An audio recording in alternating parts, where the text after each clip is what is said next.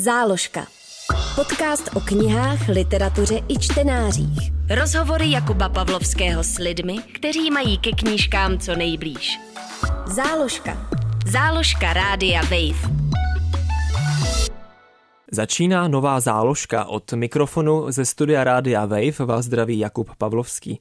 Využil jsem toho, že do Prahy přijel polský spisovatel Jacek Dukaj, kromě jiných autor knihy Let, za kterou letos získali Michala Benešova a Michal Alexa cenu Magnézia Litera za překlad. Dobrý den, díky, že jste přišel do záložky. Dobrý den.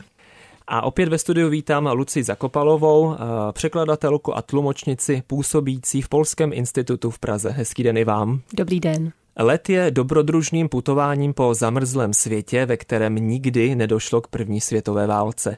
Proto o knížce, která má bezmála tisíc stran, můžeme mluvit jako o kombinaci žánru alternativní historie a sci-fi.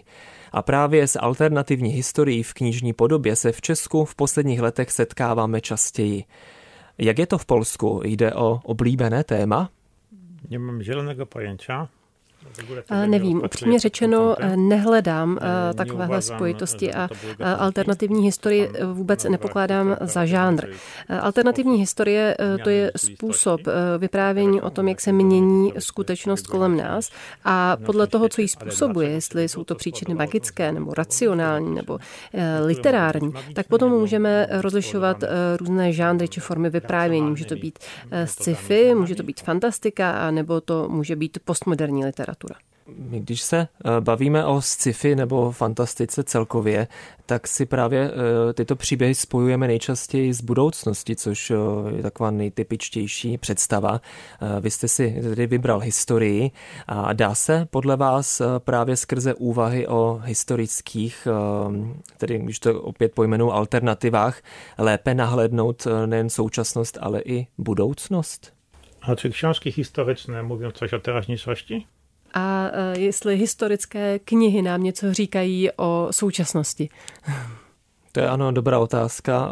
E, no určitě ano. Hm. To dlaczego miałaby tu następować jakaś różnica? Ano, e, proč by tedy měl být tady nějaký rozdíl mezi mojí knihou a historickými knihami? Wie pan, mogę rozszerzyć moją odpowiedź jakby pokazując mój pogląd na to, w jaki sposób się klasyfikuje, to co pan nazywa gatunkami, a to co ja nazywam metodami literackými, proč jsem reagoval, jak jsem reagoval? Eh, je to mm, otázka mého názoru na klasifikaci žánrovou. Eh, protože ve své podstatě vnímáme to skutečnost a může být taková skutečnost, která, kterou popisuje někdo bez změn v její ontologii. A potom takové literatuře říkáme realismus. Zase, může to být tak, že volíme nějakou formu vypravěče. Může to být být nedůvěryhodný vypravěč, eh, nebo to můžou být, být různé jiné formy vyprávění, eh, něco, eh, co spochybňuje základ té reality. Ve své podstatě můžeme vidět základ té změny potom v něčem racionálním a když tedy v tom, tom světě se ta ontologie mění a v tom racionálním smyslu se to dá vysvětlit, tak potom všem takovýmto knihám dáváme do toho šuplíku science fiction. Většinou tím racionálním způsobem je vysvětlujeme vědecky, jsou to nějaké vynálezy, je to tedy nějaká eh, metoda, která je objektivní. Eh, pokud jsou to změny v ontologii, které jsou iracionální, eh, tak většinou jsou nějakým způsobem magické a to potom mluvíme o fantazii. Ale vždycky, vždycky se jedná o nějaké změny v ontologii světa. Ale ještě jiný problém je to, jakým způsobem autor vyjádří tenhle ten problém literární formou, protože může popisovat nějakou změnu v ontologii světa, která je iracionální, ale může si k tomu vybrat formu, eh, která je ve své podstatě realistická. Může to být postmoderní román, může to být milostní román, může to být detektivka. Stejně tak někdo může popsat nějaký svět, který, řekněme, probíhá bez té změny v té ontologii zcela formou racionální. Takže to jsou skutečně eh, různé literární autorské postupy a upřímně řečeno, eh, tato klasifikace na různé žánry je spíše marketing. To jsme začali uh, vážněji a tak až uh, přednáškově. tak já zkusím trošku zvolnit, protože se musím pozastavit nad tím, že kniha v originále v polštině vyšla už v roce 2007 a my se o ní bavíme až letos, tedy po 15 letech. Jaké to pro vás, jako pro autora, je mluvit o něčem, co jste napsal už poměrně dávno? Divná situace, bo ja prawdę mówiąc w większości je to opravdu trochu divná situace. Eh, já už často nevím, nebo si nepamatuji, co jsem si tehdy myslel, nebo jaké byly moje, jaká byla moje východiska. Eh, a nechci se dopouštět nějakých konfabulacích a tak se často i držím eh, určitých výpovědí, které se třeba objevovaly v rozhovorech tehdejších nebo v nějakých článcích, které, které vycházely. Ale na druhou stranu v současné době pomáhám překladatelce do angličtiny a takže jsem se musel znovu vrátit vrátit k těm různým jazykovým problémům nebo k hrdinům, kteří se v ledu objevují. U toho mě napadá, jestli probíhala a, a jak, pokud tedy probíhala spolupráce s českými překladateli, nebo se vám tak často neozývali? Eh, zeptali se na eh, určité problémy, pamatuji si, že to byly nějaké konkrétní historické události, ale určitě to nebyla taková úzká spolupráce jako s překladatelkou do angličtiny. Tak ale asi se jim to povedlo, vzhledem k tomu, že získali i naši nejprestižnější cenu za překlad. Záložka. Podcast o knížkách na rádiu Wave. Jak dlouho skoro tisícstránková kniha vzniká? Ile ona má stran, to záleží od tego, jak się wydrukuje. Mm, upřímně řečeno, eh, kolik má knížka stránek, eh, velmi často záleží na tom, jakým způsobem se vytiskne.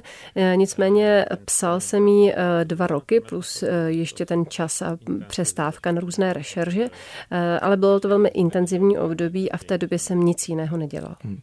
Je tedy v polštině tenčí nebo je obdobně tlustá? Je trochę grubsza, ale mám že v polštině je trošku eh, tlustší, ale myslím si, že taky font byl eh, trochu menší. Teď chystáme nové vydání, které by bylo trošku příjemnější na čtení. Takže eh, ten font tam bude větší a taky formát bude rozsáhlejší tím pádem a ta kniha bude nepochybně delší. A pokud se bavíme o čistě o tom strojopise, tak to bylo 1600 normostran, které jsem tedy napsal. A taky je rozdíl mezi jazyky, protože když se překládá překládá, tak eh, proporcionálně v různých jazycích potom je různá délka. Čeština je například trošku stručnější, stejně jako angličtina, naopak ruština je zase delší, když se překládá. Recenzenti často vyzdvihují literárnost eh, vašich knih, což je prvek, který si se sci-fi mnoho lidí jako eh, první nevybaví. Jaký je pro vás osobně vztah k takzvané vysoké literatury a žánru sci-fi? No také rozlušnění istnieje objektivně, ono funkcionuje v kultuře. Samozřejmě, že eh, eh, tenhle rozdíl objektivně existuje. Vychází to tedy především z literární kultury, z marketingu, z těch institucí. Jsou určité časopisy a ceny, takže já nemůžu diskutovat s něčím, co ve skutečnosti můžeme pozorovat. Eh, nicméně je otázka, zda tohle dělení je oprávněné, pokud se podíváme na vyprávění, na samotný obsah té knihy. S určitým smutkem mohu říct, že často to oprávněné je, protože někteří autoři si skutečně vybírají pouze některé jakoby jednoduché konvence a čtenáři takové konvence mají rádi. Ale na druhou stranu v posledních eh, letech také můžeme pozorovat eh, určitý, eh, určitou proměnu v tom smyslu, že i v té literatuře, která by řekněme byla vnímána za vysokou nebo mainstreamovou, tak se objevují ontologická řešení, která by tu literaturu měla řadit do fantastiky. Většinou tam nebývají klasifikovány realizovány, i když ten jejich svět vlastně není realistický. Eh, může to být například eh, kniha Anomálie, která vyhrála cenu Goncourtu, nebo eh, knihy Davida Mitchella a ještě dlouho a dlouho bych mohl, mohl bych mluvit o dalších knihách a dalších autorech.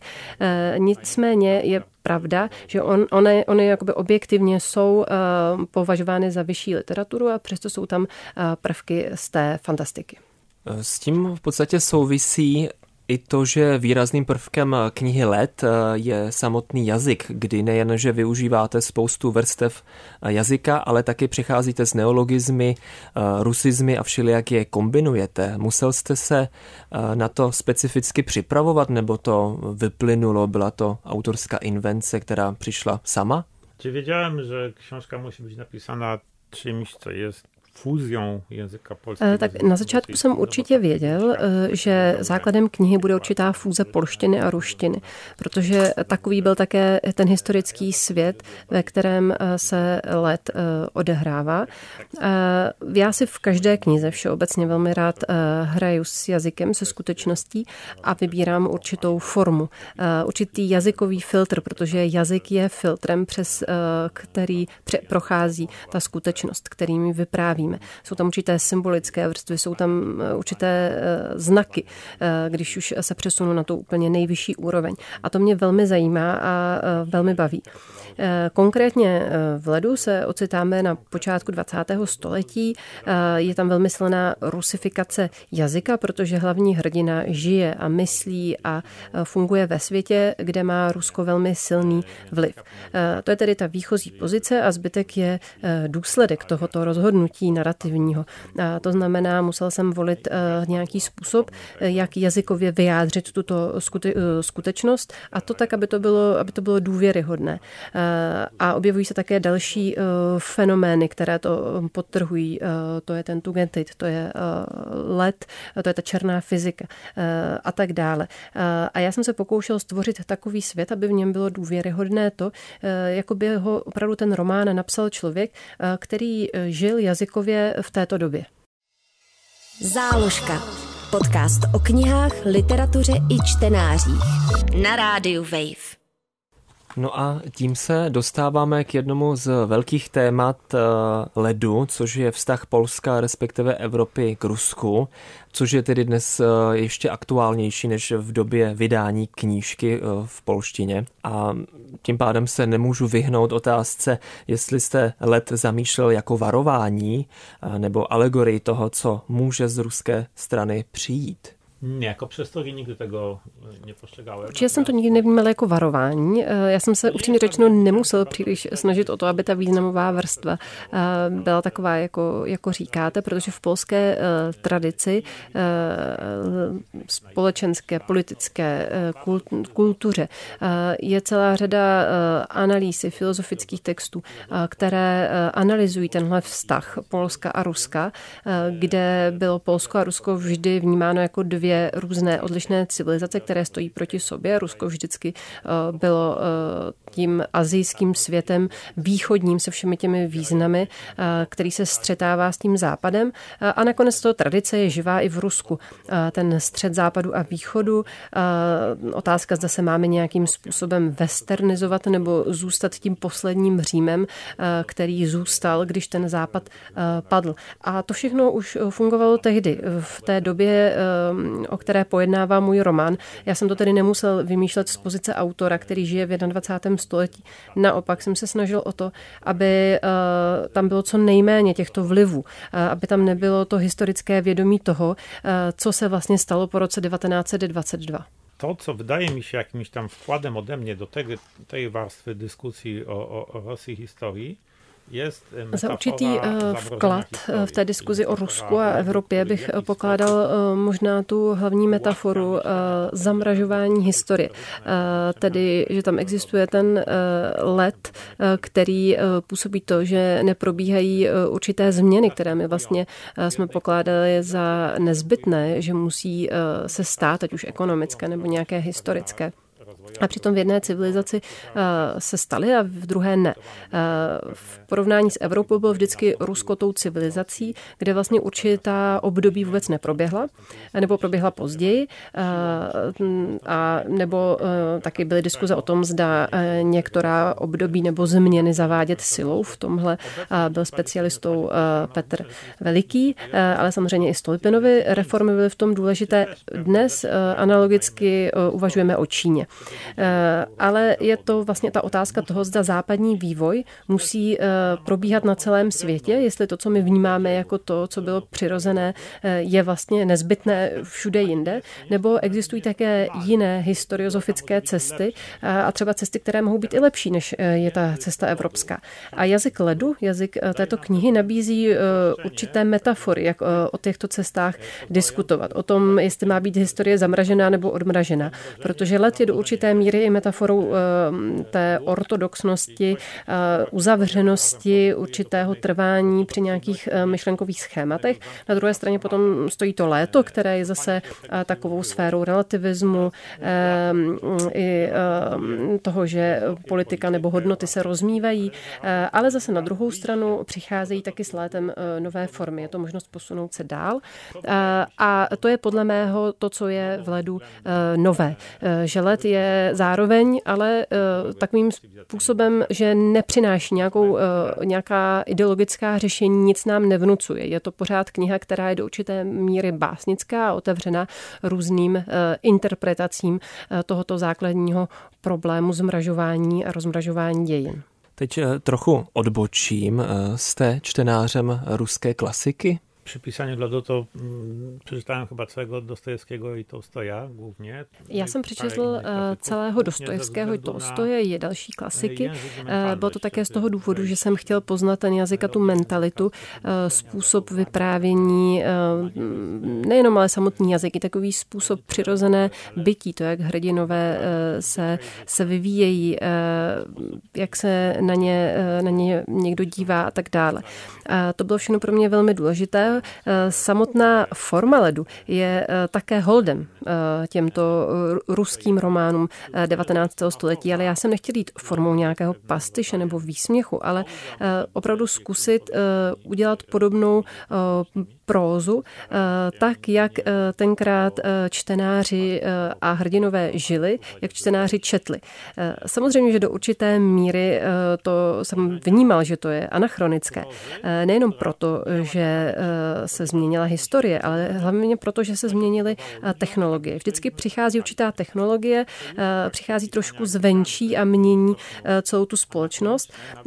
A když se dnes díváme na velké romany 19. století, tak oni jsou pro nás strašně zdlouhavé a strašně nudné a nezábavné. A je to proto, že naše kultura už je audiovizuální.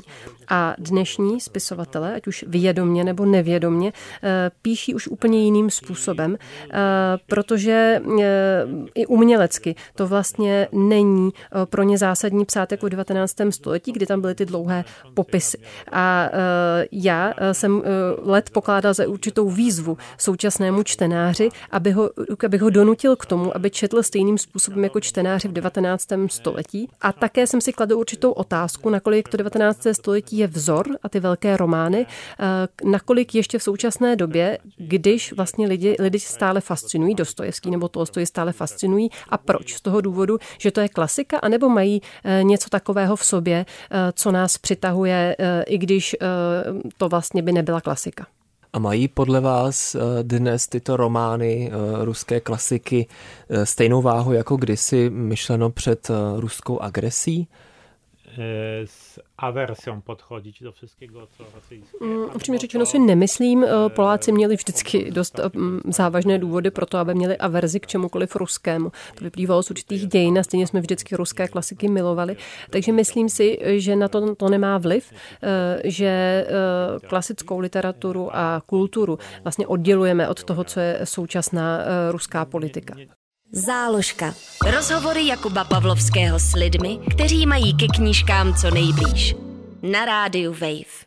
Hlavní postava Benedikt Geroslavsky se v určitém smyslu jeví jako antihrdina, který působí jako pozorovatel, možná někdy až pasivní, což se projevuje i v jeho odosobněném uvážování o sobě samém.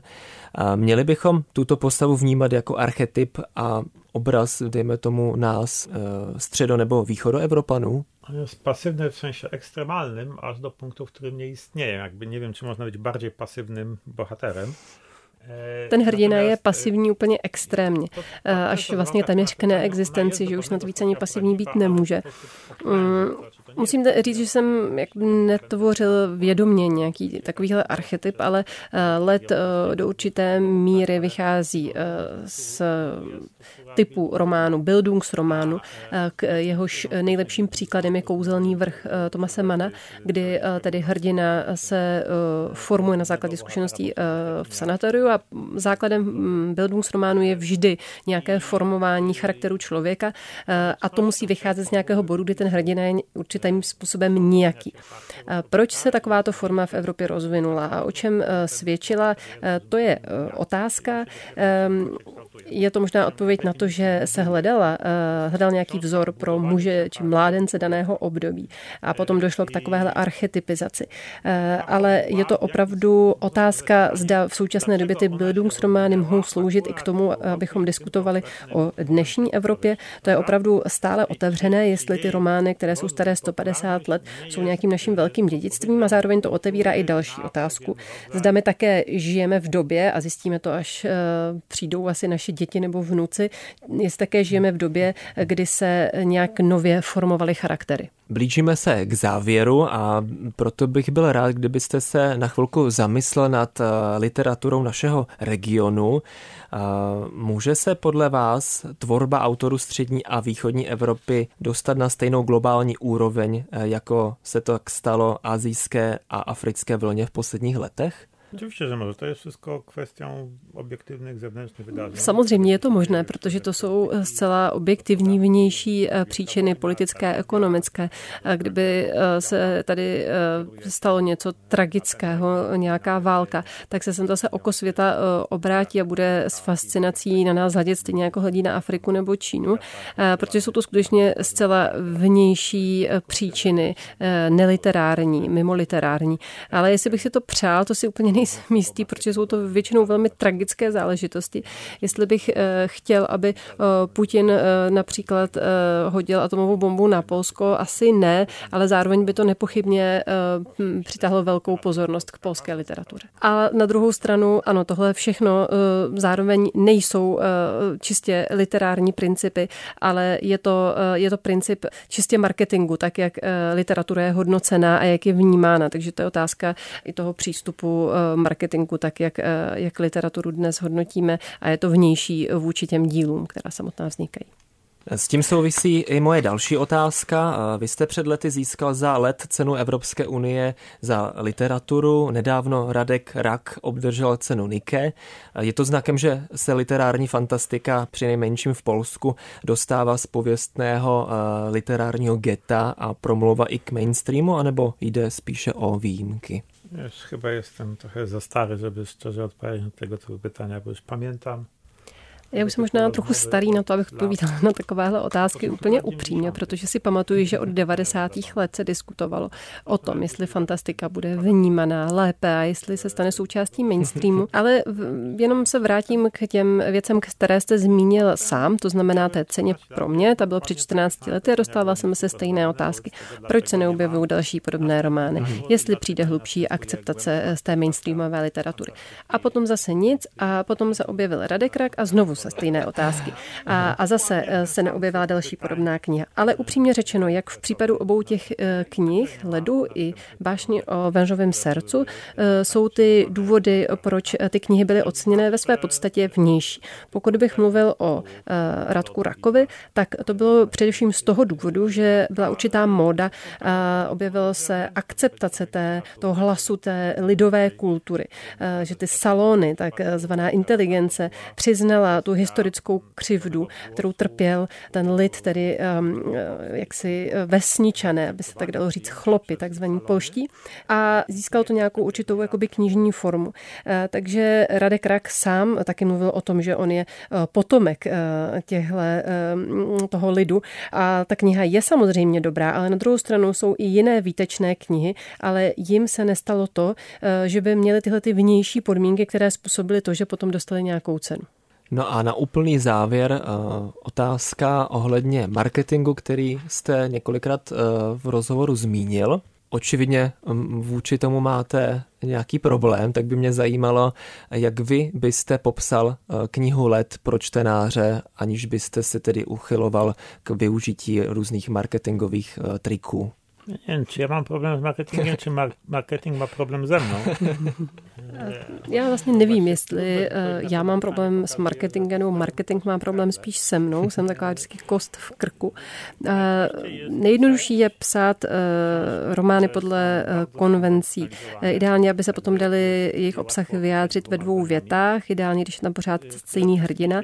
To se potom nejlépe vydává, nejlépe prodává, také s tím mají nejsnadnější práce i lidé v marketingu.